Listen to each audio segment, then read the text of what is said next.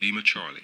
Loud and clear. Lima Charlie. 크고 분명하게. Lima Charlie. громко и ясно. Lima Charlie. واحدين وعام. Lima Charlie. haut et fort. 清楚明白.うるさくて明らかである. Sahat ke bahan Light and duidelijk. Alto y claro. Etta, tvåa, trea. Adam 1. Kom. You're listening to Lima Charlie News. Can you hear me? Can you hear me? I see the bumps going on the machine. Big bumps, small bumps, All sorts of bumps. good size of bumps. We got we got some bumps, and I think uh, I think we're officially we're officially live here on uh, November nineteenth. Yep, 2018 at 2142 local time in Boston, Massachusetts. This is the first episode of new podcast brought to you by uh, Lima Charlie News. We are OFP, which stands for own own fucking program for for those of you who are not familiar. Um, my name is Zach. Uh, I am one of the hosts of the show with uh, my compatriot Dylan, who will be allowed to speak when I point at him, which is not yet. Don't speak. I am still speaking. Uh, bit about me: uh, former Marine Corps officer, five years in the service, two tours in Iraq, one in Afghanistan. I work in the uh, defense, aerospace, and defense field, and generally like talking about defense-related topics and other silly shit in the world. Dylan, I'm now pointing at you. You can speak. I also work in the aerospace and defense field. That's where I met this gentleman. Uh, unfortunately, I can't advertise myself as a Marine Corps veteran or anything like that. I simply have worked in industry for my whole career, so I know a thing or two, uh, but have never pulled a trigger at anyone on the other side of the aisle. Well, you just never done it in a war zone, but I've heard some stories of you in the streets that are pretty gnarly. Correct, right. Okay, fair enough. Well, hey, welcome to the show. We hope you like it. Stand by, buckle up, all the uh, appropriate caveats, and let's jump right in.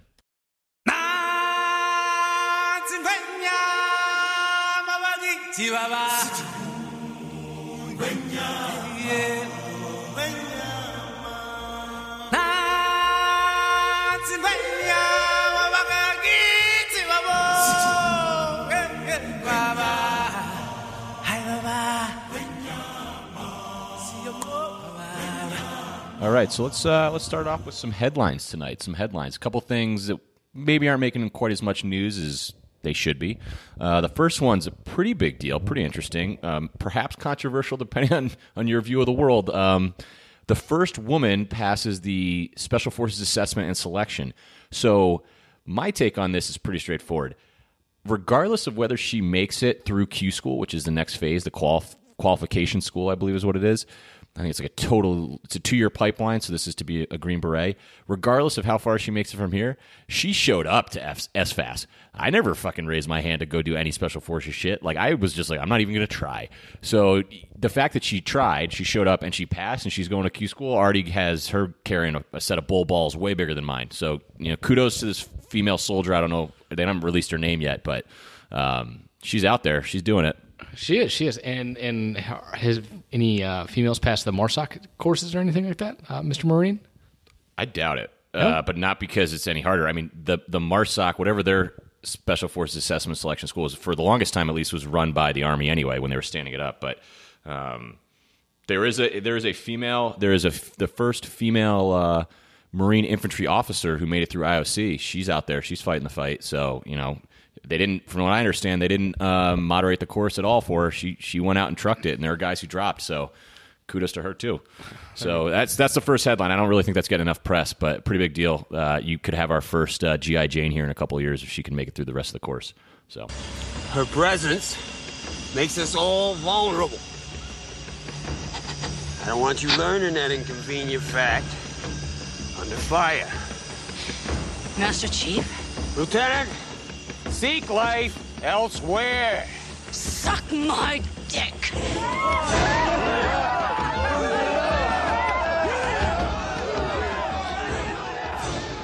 next topic. All right, next headline is uh, from our friends at the New York Post. Uh, headline reads Michael Avenatti's law practice evicted from offices. Uh, so, his longtime, uh, Michael Avenatti, the uh, lawyer for Stormy Daniels, the person that might or might not have hooked up with President Trump once upon a time. She described his pecker as a toadstool. Correct, right. Well, she knew the size, she knew what it looked like. I think we know she did. Uh, so his longtime firm, Eagan Avenatti, uh, skipped four months of rent uh, totaling two hundred thirteen thousand dollars in Los Angeles. I would love to skip rent. So right, well, four months at two hundred thirteen thousand is a bill to be paid. Uh, so Avenatti had requested a reprieve, uh, granted him a delay until this past Friday's hearing, so almost a week ago today. But he didn't show up for that one either, so he got kicked out. Who's that?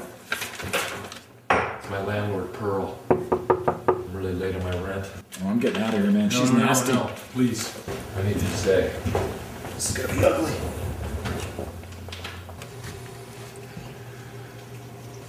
Hi, Pearl.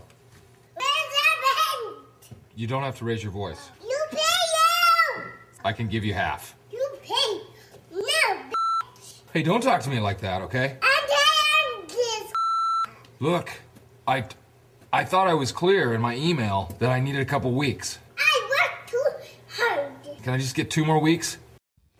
But lawyers don't. I mean, he- he should wait. I'm confused. I thought we were going to be talking about the fact that Avenatti was just accused of like beating up an ex-wife or something. That's still under question too, but he truly did get kicked out of this. Okay, so that's a one's a fact, and the other is It's still still under debate, right? He, he definitely he was booked on a felony domestic violence charge. He was later released that evening after posting fifty thousand dollar bond. He's vehemently denied the allegations and said that this Jacob Wohl guy, that this this Trump Twitter guy, is essentially trying to out him for domestic violence.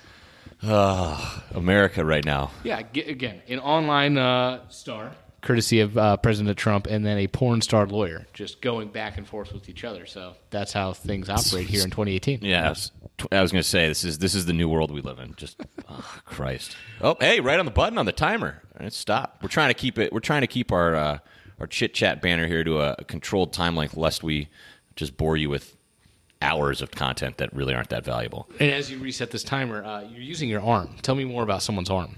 Yes. So what a great lead. And it's like you've been doing this before. Next headline. Great. Well, I don't know if great's the right word. Fascinating, I'll use.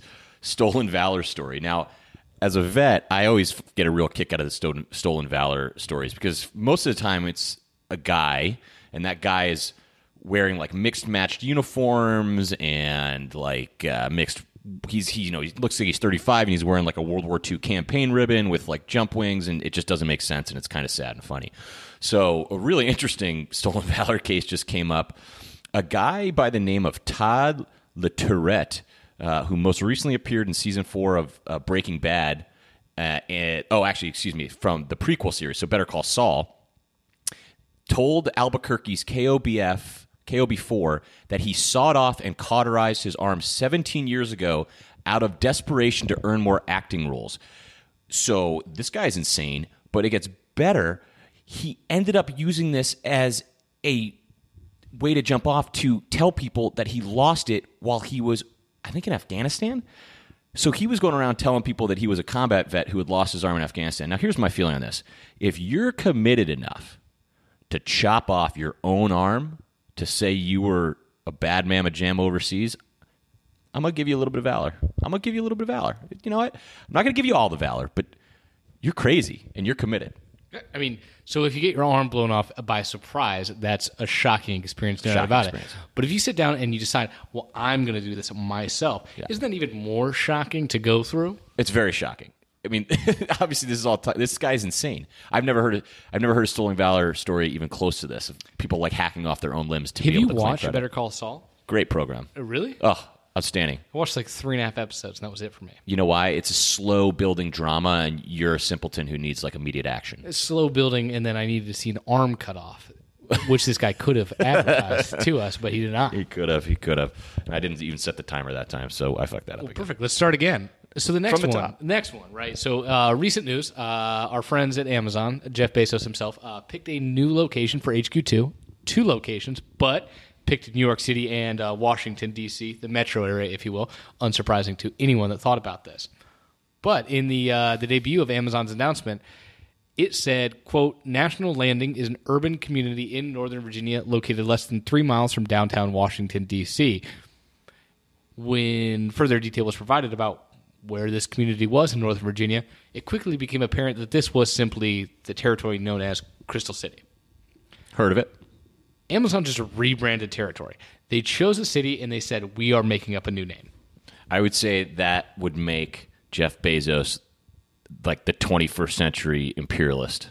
Like, I can't, love I, it. I cannot wait to while President Trump is still in the White House that he just renames the White House. I mean, take it like this: Trump bought Trump bought the old post office building to make the what is. I, have never been in it, but location wise and the outside, it's a beautiful building. Could be a nice hotel, right across the street right, from right across House. the street from the White House, essentially, right. So he's got his Trump building there. Jeff Bezos is like, yeah, fuck that. I'm gonna I'm gonna just rename city blocks in your town, in your town. hey man, he's he's worth like a hundred times what Donald Trump's worth, so he can do these sorts of things with that sort of money. Did you just get that statistic from the SNL sketch? No, did not. Yeah, you did. I did not. I, I, I truly am only looking at Washington Post, so they are not covering SNL. And now, a message from Amazon CEO Jeff Bezos. Hi, everyone. As you know, Amazon just announced the location of its two new headquarters in New York and Virginia. And everyone, except for the people who live there and the people who live in all the places we didn't choose, is thrilled. Some folks have speculated that I was somehow trolling President Trump by building one headquarters in his hometown of Queens and the other in his current residence of Washington, D.C., thereby overshadowing or humiliating him. But that's simply not true. Sure, he attacked me repeatedly on Twitter, but I chose our new locations because they were ideal for growing business, not just to make Donald Trump think about how I'm literally a hundred times richer than he is. Uh, but the next story, as we go on to the next one, uh, this is this is a very exciting uh, story out of the Washington Post too. So I promise you, I'm not making it up. Uh, headline reads: Woman says she married Khashoggi in ceremony kept secret from his fiance and some of his family. So interestingly, after this journalist who probably was murdered by the crown prince of Saudi Arabia, as he tried to obtain documents from the Turkish he was Saudi he was, owned facility. He was he was getting wedding paperwork from the Saudi consulate in Turkey. Right. There you go. Then he got killed.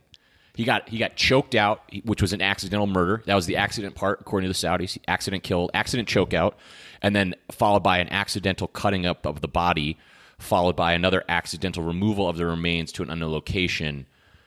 A lot of accidents. Those things might have happened. We're not sure. We're not sure. He could also show up somewhere. He's he's probably with Tupac. Could could. So so an Egyptian woman says that she was actually married to the Saudi journalist in a religious ceremony in the United States in 2018, months before he was killed at the consulate in Turkey.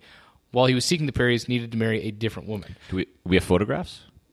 So we have this woman's name. No, but do we have photographs of this this wedding? Who goes who has a wedding and doesn't have a photographer? So again, this woman is trying to only go by a first initial and last name because the Saudi government might go after her too, right? Mm, mm. They Wait, could. I don't know why the Saudi government would care about his side piece, but she's not writing for the Washington Post. She's not writing bad shit about MBS in the Washington Post. She might. I'm gonna call. I'm gonna call shenanigans. I actually want this story to be true because it just makes it that much more intriguing. And as we make light of a very gruesome murder,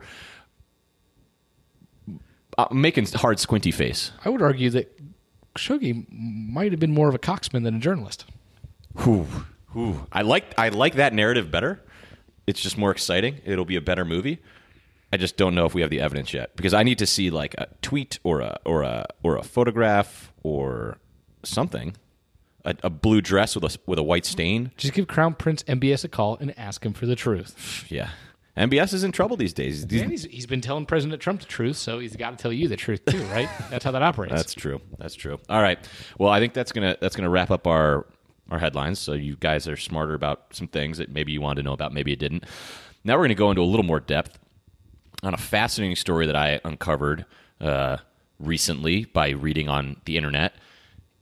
There was an LSD.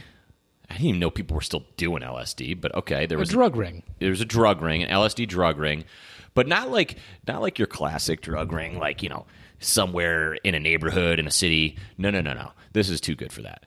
This was a drug ring on the USS Ronald Reagan nuclear-powered aircraft carrier. And the best part is the drug ring was run by the guys in charge of managing the nuclear reactor that powers the boat. The snozberries taste like snozberries. If there was ever a group of people that I want tripping balls on LSD, it's the fucking guys in charge of the nukes. Not only that, not only that. So so far, 14 sailors have been charged. That department that runs like the nuke, the power plant, essentially, right? All the stuff associated with that's a 400 person department.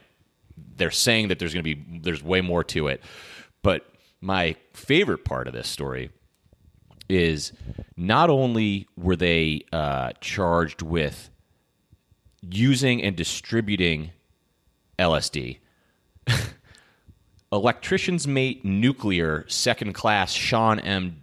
Javuro is also charged with distributing LSD and possessing nanodrolone de- decanonate, an anabolic steroid. So this guy is dropping LSD and then doing back squats.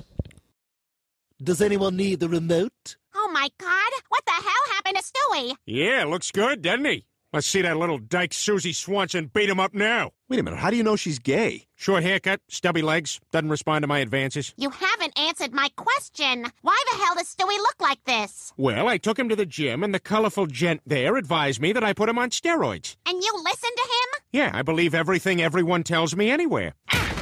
What else would you want to drop? I mean, nothing. You're the nuke guy. Don't don't don't do don't do LSD while playing with nuclear material. I feel like that's a pretty like reasonable expectation. The fucking Navy. Hey man, there's a Friday night and a Saturday night on ships too. They suspend flight ops so that everybody can just get a buzz on on the deck. Why not? I mean, honestly, that's not a terrible idea. So the so the interesting thing about this is, is after the story came about about behavior on the USS Reagan, Mhm. right? Dear people Ronnie. in charge of nuclear weapon or nuclear propulsion, I should say. Mhm. Uh, if you spend any time uh, on Google at all, you are reminded that this is not the first time that the U.S. military and people touching Are you breaking news right now? nuclear material might have behaved with LSD. Are we? Are you? Is this a conspiracy? So so so we'll see. Let's dig into it a bit. Okay. So so this the story that you are referencing on the Reagan occurred when The story broke November sixth. November 6th It of doesn't 2018. cite the date of activity. All right. So so we got at, at this month Yeah. in 2018. If you scroll back all the way to May 2018, so we're talking six months ago, short short six months ago. Uh, NPR reported Air Force uncovered LSD use among airmen guarding nuclear missiles. Shut up. Yeah. So, uh, more than a dozen U.S. airmen were linked to a drug ring at a base that controls nuclear missiles. Uh, the investigators cracked a ring in 2016 after one of the service members made a mistake of posting drug related material to social media. So, while we're diving into this 2018 story, NPR references the same thing that happened two years prior to that. So, in a two and a half year period, we have three We got it. Wait a second. Wait a second. LSD related LSD activities. ring. Why are all the nuke people doing LSD right now? What can we get Mattis on this? Can, Matt Mad Dog needs to step out of the Pentagon for a minute and do a tour of the installations in the in the ships and do some moto speeches to these young bucks uh, and and set them straight somehow. This is crazy. So I would love to be able to explain the uh, the naval activity, but as a former Marine, I think I'm going to leave that on you. I can only look at the airmen that were doing this sort of thing and doing this LSD. Uh, they were stuck literally in ICBM silos out at F.E. Warren Air Force Base outside of Cheyenne, Wyoming. I assume there's Yeah, not a right. whole lot of activity going on there. So explain what the Navy was doing on a ship in the ocean. That's it. They were just floating around the fucking ocean, right? right? Waiting for something to happen. So it's really not that different. You're in a floating silo, you could argue, above water. Uh, and especially the nuke guys, I'm sure the propulsion team is not exactly uh, hanging their heads out any windows enjoying a nice breeze. They're well below deck, deep within the bowels of the ship. So as I talk out loud, maybe I'm a little less surprised, but I don't know. Can we get these guys like some Jenga or something to entertain themselves with instead of LSD? We, we could, we could. So, so again, this is from the NPR story uh, that I referenced earlier, uh, and in this suit also includes quotes from some service members who recalled having quote bad trips, and others who said their experiences had been positive. quote from Airman Kyle S. Morrison: Minutes felt like hours. Colors seemed more vibrant and clear.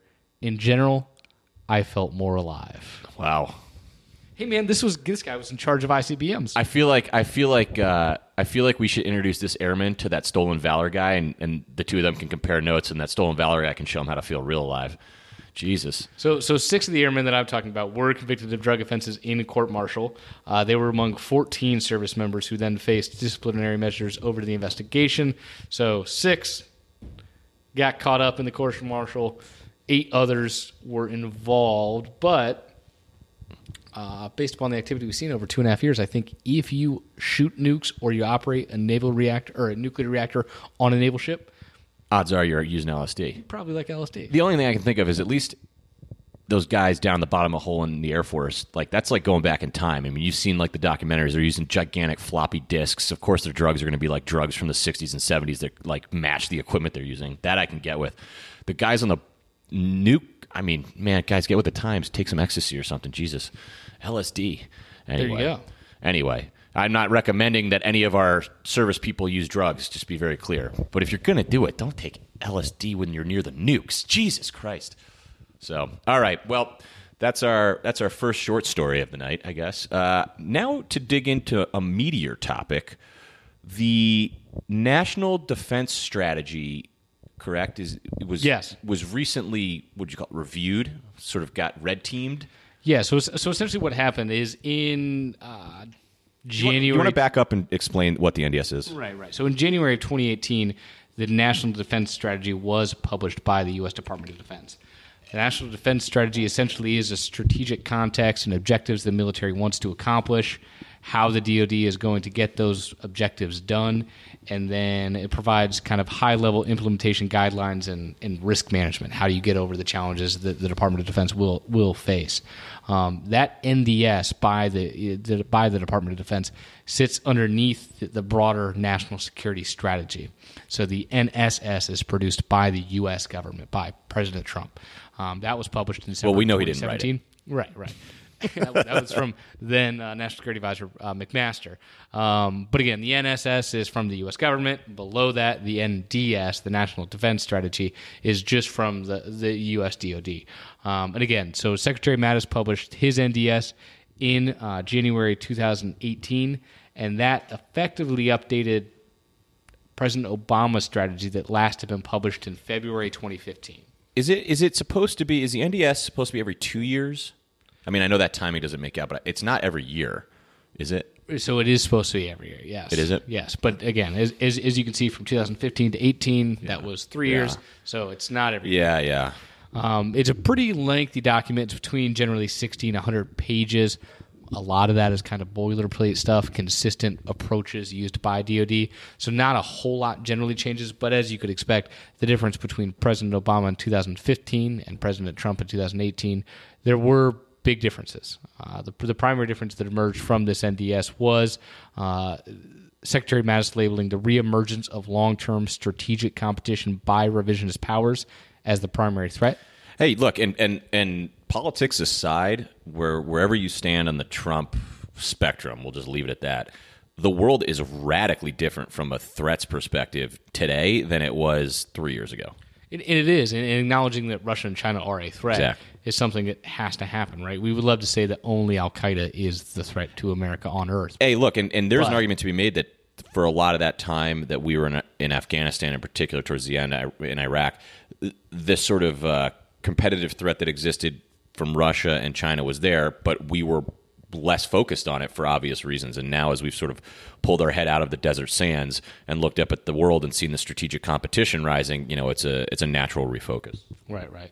And the in the NDS, the strategic approach that was built by Secretary Mattis's document at, this year uh, essentially says the the approach the U.S. will take uh, it will be built through deploying a more lethal force, one of Secretary Mattis's favorite things, strengthening alliances and attracting new partners, something President Trump doesn't always agree with, uh, and internal reformation to yield greater performance and affordability. So, so the Pentagon has to do their stuff better.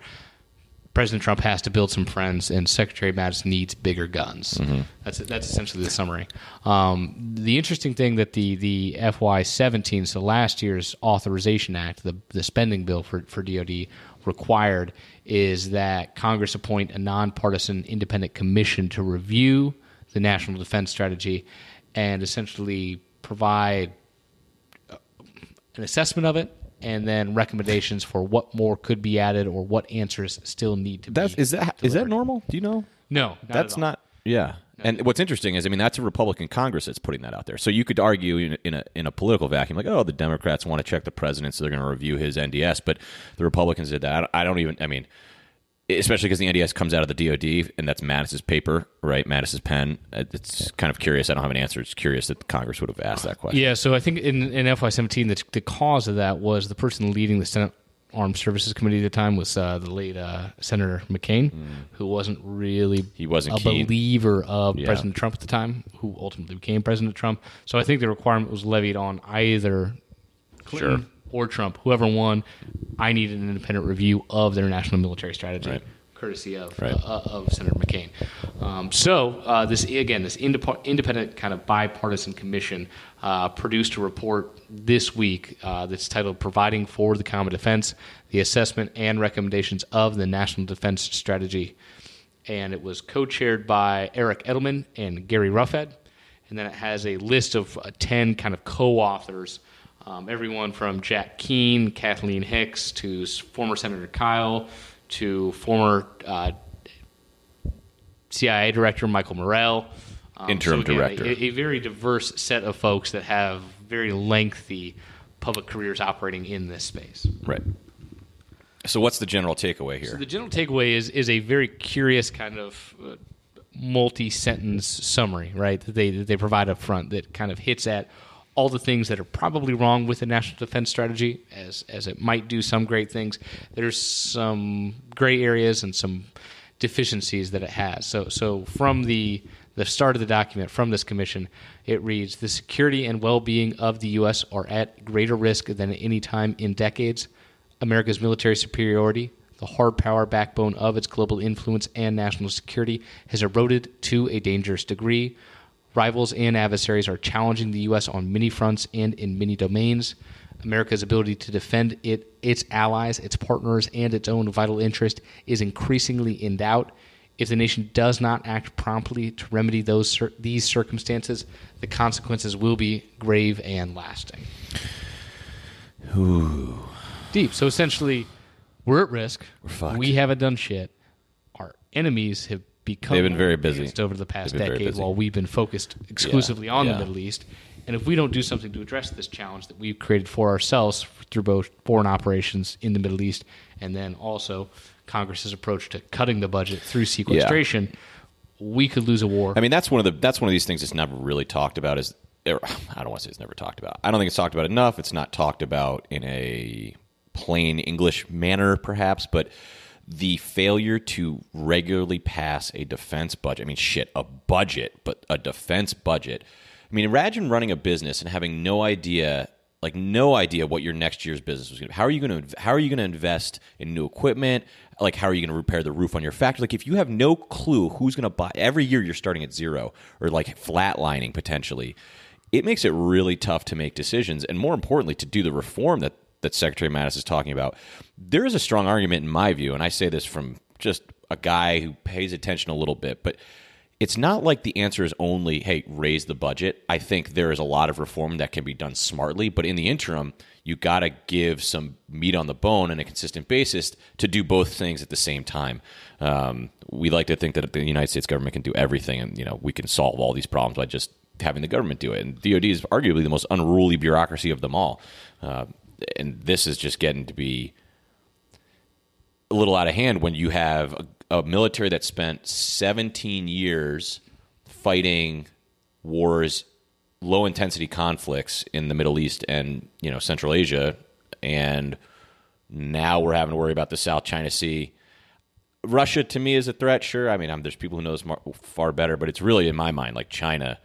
China is the real kinetic question. There's an escalation path on that. The Russians, it's like okay, you, somebody does something and boom, it's nukes because there's no conventional threat. Right. One of the things that this commission highlights is not that the U.S. has not spent a lot of money on its military over the past 15, 17 years, um, as Zach said, but that the, the utilization of that money in a conflict with either Russia or China in the future is wildly inappropriate, right? I mean, we were looking at the, the, the number of armored vehicles that the U.S. has versus Russia. Mm-hmm. And in the Cold War, Russia had way more armored vehicles. We couldn't fight a land war with Russia across Europe in the Cold War. So the response was literally nuclear weapons. Nukes right? and the Apaches. That's that's why the Apache is a tank killer. Right. And, and now, today, after the U.S. has been fighting wars in the Middle East for the past 17 years, we have almost effectively caught up to or surpassed in terms of capability the U.S.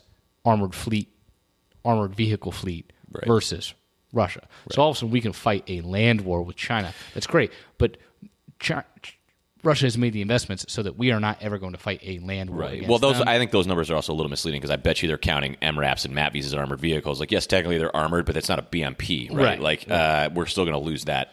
We're still, still going to lose that. But I think more to your point, right? That it, when you look at the military that we field currently and that we fielded when I was in, that was the military that was essentially constructed to fight the Russians. Right. Right. That's what that military was. That's Right. the Desert Storm military. So GPS guided bombs, all that shit. From 91 through 2001 on to 2017, it was highly refined, but it wasn't massively changed. The massive change was that sort of networked warfare that we saw for the first time in Desert Storm, and then we refined it continuously, added more networks, added more layers. Started at like stealth was in 91. So we've we've just refined. This is like military 4.5. The problem is while we were refining 4.5, the Chinese and the Russian are watching, Russians are watching this going, well, we're not going to try and build the same thing. I'm not going to try and build a network to fight your network. I'm going to build weapons that attack your network. I'm going to build hypersonics that go through your your air defenses. We pick our head up after fighting in the desert. We're like, holy shit, the our our new strategic uh, you know threats, if you will, are now building around this this method of warfare that we have been demonstrating to the world on television in public for 15 17 years and we now need to build something that can react to you know what they're building this kind of one-upsmanship And, and the first thing this commission points out is that, is that Congress effectively set DoD's budget as a hostage, right? They created this threat of sequestration.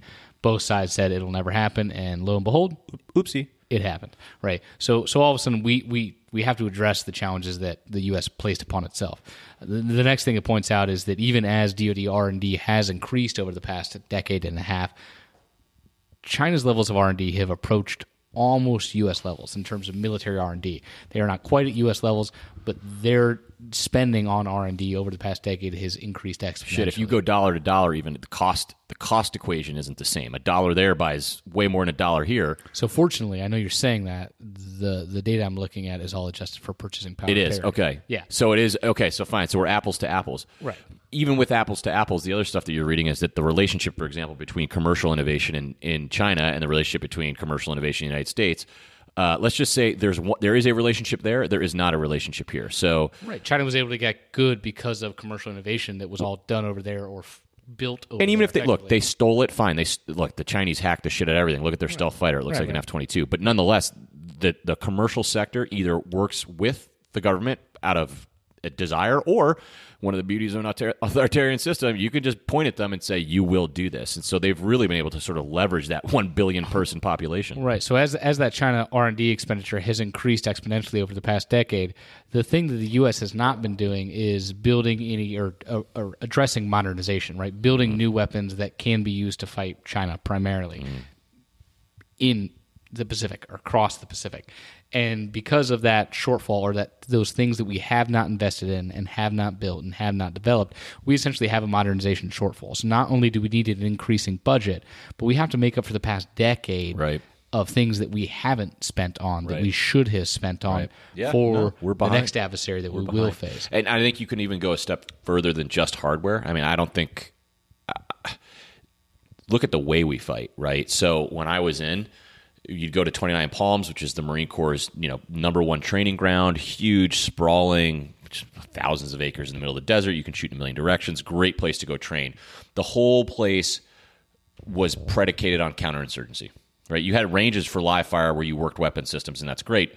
But then you had the sort of the, the towns that were built up for you to practice patrolling, counter IEDs, IEDs, ambushes, you know, everything. And that all assumed that like your OP was secure, right? You had towers on your OP, and you would do some defense defense and depth uh, patrolling, but there was never really a threat like, uh oh, a Chinese MiG is going to come streaking over and drop their version of a JDAM on us. That was not a threat. Um, and to that end, Neller, the current commandant of the Marine Corps, has you know been one of the more outspoken uh, people on these topics, is now pushing, and that is pretty cool. Um, I don't know how it's going to work, but pushing to bring in allied militaries to do force on force, like live battles, right? I don't know the laser tag style. I don't know what their gear is they're using to do this now, but he wants to bring in Royal Marines, bring them out to 29 Palms, and go force on force, like as full spectrum as they can go. EW, you know, I, indirect fires, air support, armor. Force people to be like, hey, you have to move your command post. You just put it up, you got to break it down because the lines collapsed over here on the flank. Like this type of stuff that was happening in World War II. That I mean, Korea was the last time we did that. So tell me if I'm wrong. So so force of force training, you did that internally in the Marine Corps, right? Well, you did it, but what you did was, well, shit. When you went to 29 Palms, you did force on contractors. So you'd go contract a bunch of people to play insurgents and to be like just townspeople, and you'd walk around and there'd be contractors who scripted ambushes and assaults. But you wouldn't be, other than like the basic school or like very basic training, we never did prior to deployments any like first platoon versus second platoon. No, no like conventional fighting. Oh, right. I mean, the training is very much this walkthrough routine where, yes, you are learning stuff and going to, to practice, but you're never actually in a combat simulated environment, so to speak, right? So you you were, but only in a coin combat simulated environment. Okay. So so so if if as as, as the admiral has asked for, right, or Neller has asked for, excuse me, has asked that it needs to be Brits versus Americans, would that provide a better training environment for the Marines in 29 Palms? Certainly, if the if the threat's Chinese, More realistic? more more realistic. I can't compare. I I have a feeling the Royal Marines have a very very glorious history of just slaying on the battlefield. So I would argue that they're probably better fighters than the Chinese It's man good- to man. all right, so right? it's, it's a good practice, It's right? a good, it's a Yeah. good practice run. Practice uh, against tactics, the varsity you know, I don't know and then the- we had to fight JV. Right. The, the Chinese haven't fought since they fought the Vietnamese in like 1979. So I don't know what their TTPs are right now, but the the, the principles of combined, you know, air ground combat are reasonably well established and that's the skill set at least for the marine corps in particular that was the bread and butter. And i know like for example if you were if you were going through ioc the infantry officers course that that culminating exercise that you would do out at 29 palms was a combined arms air ground like classic engagement mortars you know uh, aircraft tanks the whole thing. So you could get that taste and that's the core of, of what it was. But then you'd get to the fleet and you'd start training and it would go straight to coin and so you got you know my generation of marines only ever we I, I was bred on coin when I was in boot camp. I got to the fleet, I trained on coin, I deployed, I only served in a coin environment and I got out. So there is a generation of Marines who most of these guys I feel like and girls are probably out now. There's a lot of turnover, but that combat experience is in a totally different realm, totally different equipment, totally different skill set, and that's driving largely a function of, like you said, that that shortfall in equipment and, and modernization. And, and given that training environment that, you, that you're outlining, that, that you personally experienced, the, the thing that this, this national defense strategy essentially alters is is now saying or acknowledging that violent extremist organization or jihadism or terrorism is not the primary threat to America. It is these nation states, these near peer adversaries. It is China and Russia, and we need to start building our military from an industry perspective. We need to start training our soldiers, sailors, sailors airmen, and marine to fight a totally different adversary than, than you have experienced. I also think we fighting need and to put, training to fight. We need to put bomb shelters back in the cities, like during the Cold War, and we need to start huddling under our desks during uh, during like fire alarms, just to make sure we get the skills this- down. This independent commission essentially came back with a summary of recommendations, kind of a- as as Zach and I read through it. The the kind of things that they recommended to improve the U.S. capability is to have or f- uh, create a structure for the National Security Innovation Base. So so the DoD should broaden its efforts to find and incorporate new technology from commercial right commercial technology companies are infinitely more advanced than defense firms now, so we have to take advantage of that internally. Uh, the next is force priorities and readiness. Uh, we have to deploy more people overseas to more places. We need a larger force structure in general. We need to create that new cyber policy, which just came out, and we need a renewed nuclear deterrence. Right? This is against I'm a little nervous. The nuke guys right now are not exactly making me feel True, confident. true. As long as we get them off Can we put an asterisk? we can A- give them new nukes. Renewed nukes with like better drug testing. Uh, the next is uh, the recommendation is three to five percent annual growth. Um, and the, the co-authors of this commission say that I know that sounds like a ton, three to five percent annual growth rate. Uh, the guy writing it stands up and says that hey, if if we need to personally increase my taxes, I'm willing to do that. But uh, to address a long-term fiscal challenge, go for that. entitlements and taxes also must be reviewed. Right? They Totally. will they will crowd out not only defense but everything else our U.S. government spends money on unless we look at entitlements and taxes simultaneously. Right? Yeah, look, the U.S. budget in general is a national security issue. There's no, there is no doubt about so that. So we have to have a long-term approach to that fiscal 100%, challenge. 100%. And the last recommendation that this this uh, commission makes is to develop a whole government approach to competition. Right? We cannot only fight Russia and China only in the military realm. Uh, we need a kind of a holistic approach that includes everything from trade policy to, to education to diplomatic statecraft uh, to be able to fight them. you know what on we need to do? Fronts. I mean, this is very un PC, but it's what we need to do. We need to stop hating each other, and we need to start hating the Russians and the Chinese. well, why can't we all get along? Well, because when we all get along, then we turn on each other, right? Like we came back from Iraq and Afghanistan, things were good, so we started just going nuts. So we need to we need to get angry at people on the other sides of the pond. And so again, this this was kind of our review of the assessment and recommendation that uh, Congress required an independent commission to review the national defense strategy of the Trump administration. Um, so again, there's there's many things changing in that national defense strategy, the approach the U.S. government's taking to its military and its collective strategy globally. Yeah. Um, so so on a better path than we probably were three years ago when this last came Hey, out. at least we're talking about it. But still, it's a big ship to turn. need to be taken. It's a big ship that needs to be turned, and the answer is not necessarily buying more Joint Strike Fighters at 110 million dollars a pop and with software failures, right? If if you can make, if the Chinese can make, you know, a MiG at 20 million and field five MiGs for every one Joint Strike Fighter, uh, the the economies on the the economics on that are, are pretty scary, um, and and don't necessarily hold up in a conflict that would be highly uh, a lot of attrition, a lot of manpower and equipment attrition. So we'll see. Smarter people than Dylan and I are maybe working the problem. The classic Washington, they're talking about the problem. So you know, hopefully somebody in, in a basement somewhere with glasses on is doing something There's about an it. answer somewhere. Yeah. All right. So that was our big topic in a section of the podcast that we have to name at some point. But uh, now we're going to go on to an oldie and a, a real fam- a favorite one of ours. It's called Oopsie or Uh Oh. Oopsie or Uh Oh. And the basic premise of this is, you know, we have a situation or a story or an anecdote about something that happened in the real world, and we we try and gauge whether or not it was an oopsie or if it was an uh oh. And the typical for for me, I think of an uh oh as a bigger a bigger deal, life life limb kind of risk. All right. Well, here's number one. You give me the answer. Oopsie or uh oh. Russia's only aircraft carrier, the Admiral Kuznetsov, was damaged when the dry dock where it was undergoing a refit sank, sending a giant crane crashing onto the ship, causing a gash in the deck of up to four meters by five meters, I don't speak metric system. Can you convert that, please? 16 feet ish. Ish. Okay, that was pretty good metric conversion. No problem. Um, I'm torn on this because if your country only has one aircraft carrier and you drop a crane through the through the flight deck, there's kind of an uh oh approach that's like my knee jerk. Um, but this fucking thing is either always on fire or with a hole in the deck. So to my mind, it's sort of just an oopsie. It's just this thing doesn't actually sail or ever fight. So it's not even like they have an aircraft carrier. So I'm gonna I'm gonna take a what should be an uh oh. I'm gonna I'm gonna downgrade it to an oopsie. Okay. All right. Next next one up. Uh, so this was a story from October. So just about 30 days ago. So still still near term. Um, F-16 actually blown up by Belgian Air Force mechanic. Oopsie or uh oh. Well, I'm going to flesh this out. So he got in the cockpit on the ground, somehow hit the machine gun launch trigger button, and shot a bunch of machine gun rounds. I don't even know, huge. These things must be huge rounds across the runway into another parked F 16. Is that accurate? Yeah. So the 20 millimeter rounds. 20. Oh, some big old bullets right there. Uh, oh, I mean, that's got to be an uh oh.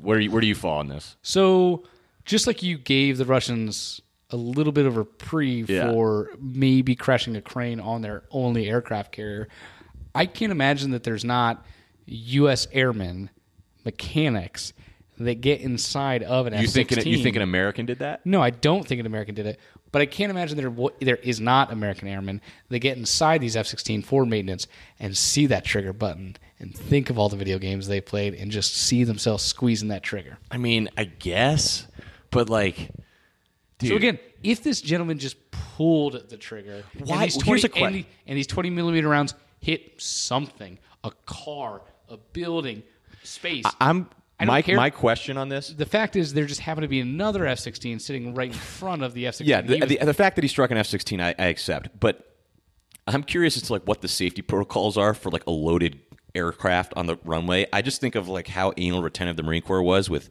nine millimeters, right? And like negligent, di- like that's a negligent discharge. That's what that is. In the Marine Corps, you you ND a nine mil, you can kiss your you can kiss your shit goodbye. so And some in- guy ND'd a fucking F sixteen in Belgium. So the negligent discharge does it acknowledge between negligent discharge of a five five six and a twenty millimeter round? No, is that the same thing? It's the same thing. Really? Technically- so, the- so, that negligent negligent discharge of a five five six is not even remotely worth it. No, if you're going to go out, go out with the 20 millimeter. There's no, there's no, there's no question. But the Marine Corps has all sorts of like rules and little ditties they teach you, like for weapons safety. Do the Belgians just like? I mean, do they? I, I, I truly think this individual probably saw the trigger button. It was his opportunity. He was not a pilot. He would never he get to out. pull it. I mean, who knows? He pulled it. That's a pretty wild story, though. Just shit. That's crazy. All right, the last one of the night to wrap it up. I stumbled on this uh, the other day. This one, I almost missed it. I, I read the headline and then I, I closed it and then I, I reopened it. I was like, wait a second, did I read what I just thought I read? Um, the Japanese cybersecurity minister has just admitted that he's never used a computer. Did you find the files? I don't even know what they look. What do they look like? They're in the computer. They're in the computer? Yeah, they're definitely in there. I just don't know how he labeled them. I got it. You gotta figure it out. Roger. In the computer. It's so simple. This kind of cuts in two directions. I, I read a hot take on this that was that was saying that hey, he has no digital fingerprints. That's pretty smart. So like, okay, all right, that's one take. But when you really think about it, obviously you need your cybersecurity guy to like know something about computers. And in Japan, no less, these guys are like big on the ones and zeros. Dylan, is this an oopsie or not? Oh, I don't think it's either. What? I truly don't. I truly don't. The fact that the guy that was leading an organization that didn't personally touch a computer is not a problem to me, right? I mean, that's like so. So here's a great example, right? What was a leader that you ever knew in the Marine Corps? Did all of them kill people professionally as a young Marine? they they had all been trained and come up through my ranks. So Trained, they would have trained. never said, "Hey, I've never." This guy didn't say, "I don't use a computer." This guy said, "I've never touched one." That'll be like a commander in the Marine Corps saying, "I never touched a rifle." Hold on. But all the one stars when you grew up undoubtedly had not been to conflict yet before 9 11 happened, right? What, yes, accurate. Okay, so just because they had not been there and physically pulled that trigger and killed an enemy, The- on your the analogy breaks down. They were not. They were not bad the at their jobs. All those guys, all those generals pulled the trigger. Maybe they didn't shoot at a person, but they pulled the trigger and they knew how a rifle worked. This guy, this guy didn't know what a USB Listen, was. hold on. I've pulled a How trigger many, cyber many, policy many, if you don't know what a many, many USB is? I've never killed anyone, right? So those two things are fundamentally different tasks. You're stretching. I would argue that You're this stretching. individual, this so here's the individual question. All right, fine. Do you think? Do you think? Do you think that the head of cybersecurity should know what a USB is? You're a fucking idiot. No. You don't think he needs to know? How is he going to have cyber policy? As long as he's a good leader, as long You as know one of the things that's important about being a leader? Competence. I, listen, Uh, he uh. could be a good leader. He could no. He's incompetent. Listen, so so like so so a band director. Are you sure those people are good at playing instruments, or are they just good at reading and directing music? They at least have competence in some form of the. Uh, they know music. They can read music. I guarantee you, they've played instruments. Maybe they're not the best instruments. Like being an NFL coach, you don't May- need to be the best football player to be the best this guy in coach. Japan was a big policy guy. He knew what the rules in Japan. But he doesn't even know what it's. Po- oh my god, this thing has gone off the rails. You totally. This is an uh oh. You are fired. You cannot have your cybersecurity guy say that he's never touched a computer and doesn't know what a USB is. Sorry, Nope. not. It can't have it. No digital footprint. Good approach, sir. Good approach. sir. no digital footprint. All right. Well, that wraps up the uh, the first ever episode of OFP. We hope you've enjoyed it. Um, we don't really have any Twitter or Facebook yet, so if you want to reach out and comment, uh, just uh, tweet at Lima Charlie News and throw a hashtag OFP on there, and uh, we'll get to see what you guys have to say. If you think we suck, uh, we don't care. Um, so that's all right. Keep that stuff to yourself. That's all we have for tonight. Thanks so much for listening. Lima Charlie, loud and clear. You're listening to Lima Charlie News.